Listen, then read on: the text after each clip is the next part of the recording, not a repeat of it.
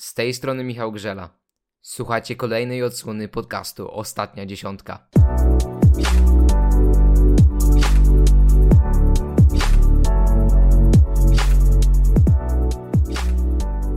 Dawid Kubacki, Kamil Stok i Adam Małysz. W przeszłości dla każdego z tej trójki Titize Neustadt bywało magicznym miejscem. Na początku 2021 roku Hochwirtschanze której stale towarzyszy magia skoków narciarskich w najczystszej postaci, znów okazała się areną zmagań z reprezentantami Polski w rolach głównych.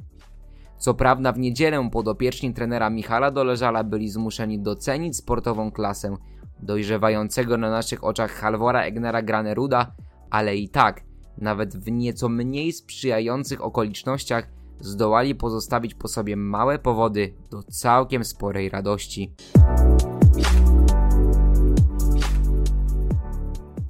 Po weekendzie z Pucharem Świata w Tydize Neustadt oczywiście moglibyśmy zacząć po raz kolejny ostatnią dziesiątkę od tematu reprezentacji Polski, od występów Polaków.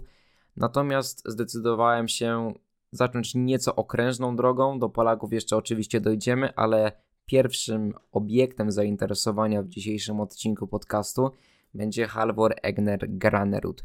W ostatnim odcinku, ostatniej dziesiątki, powiedziałem, że przed Halvorem Egnerem Granerudem arcytrudne zadanie w postaci niesamowicie skomplikowanej pracy domowej dla sportowca, który dopiero aspiruje do bycia, no czy legendą to jest może przesada, natomiast można powiedzieć o tym, że aspiruje na pewno Norweg do skoczka znakomitego, który na kartach historii dyscypliny zapisze się złotymi zgłoskami.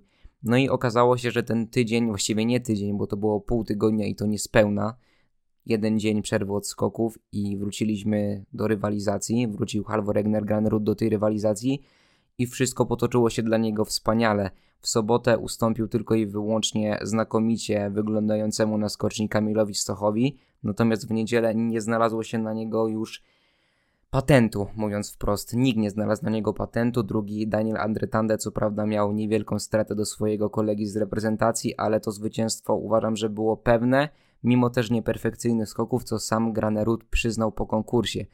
I to, co chciałbym tutaj podkreślić, to sam fakt, że Granerud jest piekielnie mocny nie tylko na skoczni, ale też w głowie. Widać, że szybko poukładał sobie te elementy, które się rozjechały w trakcie i po turnieju czterech skoczni z różnych przyczyn, nie tylko czysto sportowych, o czym doskonale wiemy. I to też pokazuje klasę tego człowieka, tego sportowca to trzeba docenić i na pewno trzeba docenić też fakt, że Halvor Egner Granerud po prostu znakomicie wygląda pod kątem statystycznym. Przywołam tutaj po pierwsze średnią liczbę punktów zdobywanych na konkurs. Ona wynosi w przypadku Halvora Egnera Graneruda 72,9. To jest naprawdę niesamowita liczba i jeszcze przy tym trzeba pamiętać, że Norweg, Norweg wygrał 6 spośród 13 dotychczasowych konkursów Pucharu Świata w sezonie 2020-2021.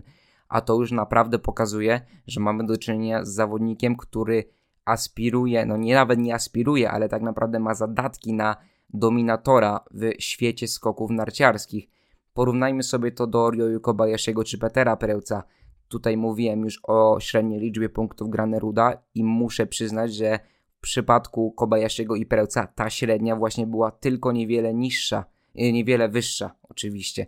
74,5 w przypadku Japończyka, co się tyczy Słoweńca 79,4. No to był kosmiczny sezon, ale Granerud wystarczy, że dołoży 3-4 zwycięstwa i może na przykład pierwszego z tych rywali, czyli Ryoyu Kobayashiego, przegonić w tej mojej wewnętrznej klasyfikacji, którą na potrzeby podcastu stworzyłem. Co jeszcze należy tutaj na pewno wyróżnić, jeśli chodzi o Halvor Egnera Graneruda?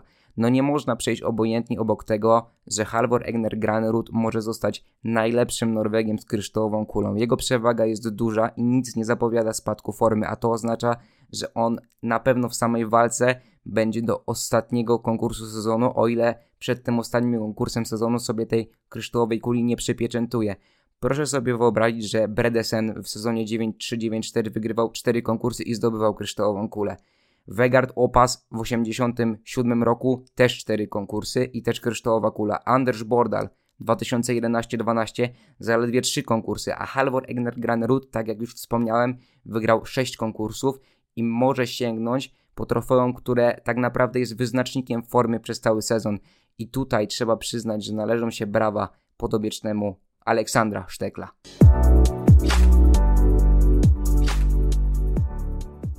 Można zatem powiedzieć, że Norwegowie doczekali się zawodnika, który potrafi utrzymać formę od początku do końca sezonu i zawodnika, na którego po prostu można liczyć w każdym momencie. Dobrze wiemy, jak to wyglądało w przeszłości, gdy odpalali czy to Daniel Andre Tande, czy Johan Forfang. Zazwyczaj kończyło się na kilku podiach, na powiedzmy dwóch konkursach wygranych w przeciągu całego sezonu i to był Max. Także zresztą stereotyp tego Norwega, który wyskakuje jak Filip z Konopi, jest myślę znany każdemu, kto choć odrobinę obserwuje skoki narciarskie. Ale opisaliśmy sobie, co się stało w przypadku Norwegów, e, co się stało ich udziałem, a co się stało udziałem reprezentacji Polski. Otóż obecnie reprezentacja Polski podopieczni trenera Michala Doleżala to jest grupa ludzi, na którą można liczyć tak naprawdę w każdych okolicznościach, niezależnie od tego, kto będzie w danej chwili reprezentował nas na samym szczycie w świecie skoków narciarskich. Mówię tutaj o przypadku pojedynczego konkursu. To było widać przede wszystkim na przykładzie niedzielnej rywalizacji w Titize Neustadt. Dobrze wiemy, że zarówno Kamil Stok, Piotr Żyła, jak i Andrzej Stękała w niedzielę po prostu na niemieckim obiekcie nie wypadli najlepiej, do tego nie sprzyjały nam warunki i to jest w porządku, takie konkursy się zdarzają. Ale mimo to Dwóch reprezentantów Polski zameldowało się w czołowej dziesiątce i jednym z nich był Jakub Wolny.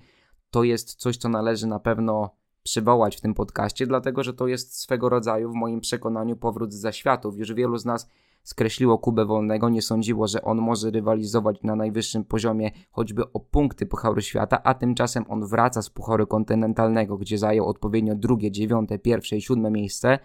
No i skakuje po prostu na poziom, który jest niewyobrażalny. Niewyobrażalny dla zawodnika, który przed chwilą dopiero skakał w drugiej lidze, bo tak to trzeba nazwać, tak to trzeba nazwać po imieniu. 11 i 9 miejsce, świetny wynik, a jeszcze taka wisienka na torcie to jest ten drugi konkurs, o którym już wspomniałem, czyli miejsce w czołowej dziesiątce.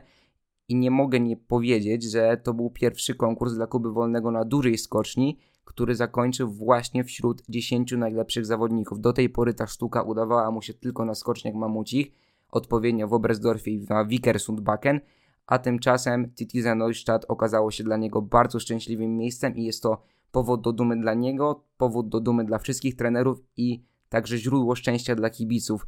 Też dlatego, że Jakub Wolny był, proszę Państwa, ósmym Polakiem w tym sezonie, który zameldował się w czołowej dziesiątce zawodów rangi Pucharu Świata.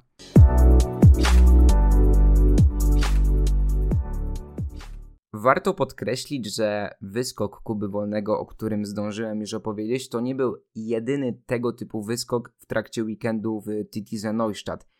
Były inne wyskoki, jedne bardziej, drugie mniej zaskakujące. I zaczniemy od takiego, bym powiedział, ustatkowanego. Jeśli słuchaliście uważnie podcastu, to mogę Wam zdradzić, że imię i nazwisko tego zawodnika zostało już przeze mnie wymienione. No i teraz przyszedł czas na ogłoszenie tej jakże ważnej decyzji. Otóż pierwsze minuty, pierwsze sekundy tej części ostatniej dziesiątki, dzisiejszej ostatniej dziesiątki poświęcę Ryoyu Kobayashiemu, który w Titize, w Titize zajął miejsca odpowiednio dziesiąte w sobotę i siódme w niedzielę. I tak jak już zdążyłem powiedzieć po turnieju czterech skoczni, Japończyk ewidentnie coraz swobodniej czuje się na skoczni i to procentuje i będzie procentowało w kolejnych tygodniach na Kobayashiego. Po prostu trzeba patrzeć na razie w kontekście, myślę, takiego kandydata z drugiego rzędu, przede wszystkim jeśli rozmawiamy o Mistrzostwach Świata w Oberstdorfie, ale dobrze wiemy, jaki jest jego potencjał. Tak samo wiemy, jaki jest potencjał Daniela Andretande, więc jego podium jako takie nie powinno dziwić. Dziwi jednak dlatego, że jest to pierwsze miejsce w czołowej dziesiątce w ogóle w całym sezonie Norwega.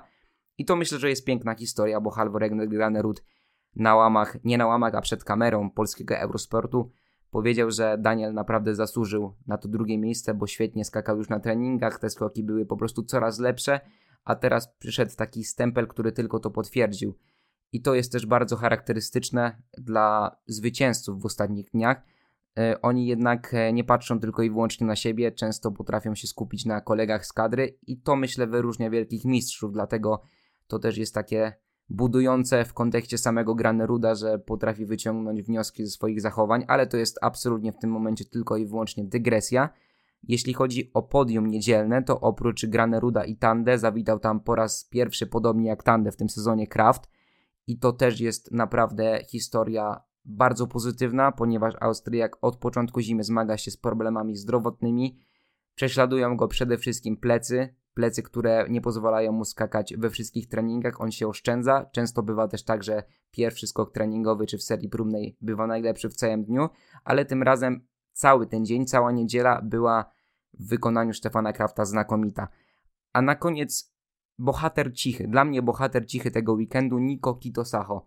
Fin dwukrotnie pokonał Antiego Alto, a to przecież jest skoczek, który od dobrych 3 czy 4 lat jest najlepszym reprezentantem Finlandii w Pucharze Świata, więc to na pewno coś znaczy. I w tym momencie Finowie, mając dwóch zawodników, którzy są zdolni kwalifikować się do drugiej serii, zbudowali naprawdę porządną bazę do tego, żeby zrobić kolejny krok w kierunku mozolnej i bardzo trudnej odbudowy skoków narciarskich w Finlandii, ale całość tego procesu, ona jest skomplikowana, a takie przypadki jak oczywiście punkty Alto, ale teraz też Kito Sacho są niezwykle, niezwykle budujące. A ta część dzisiejszej ostatniej dziesiątki, którą poświęciłem pierwszo- i drugoplanowym bohaterom weekendów Tytize Neustadt, sama w sobie stanowi dobitne potwierdzenie tego, że skoki narciarskie są dyscypliną, która po prostu potrafi zaskoczyć.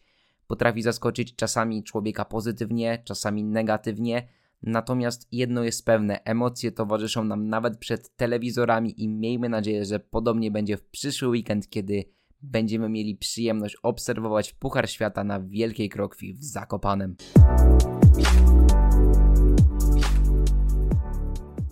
Zanim wciśniecie pauzę i na dobre wyłączycie ten odcinek ostatniej dziesiątki, zostańcie ze mną na dosłownie kilka sekund. Po pierwsze, bardzo dziękuję Wam za wysłuchanie tego podcastu.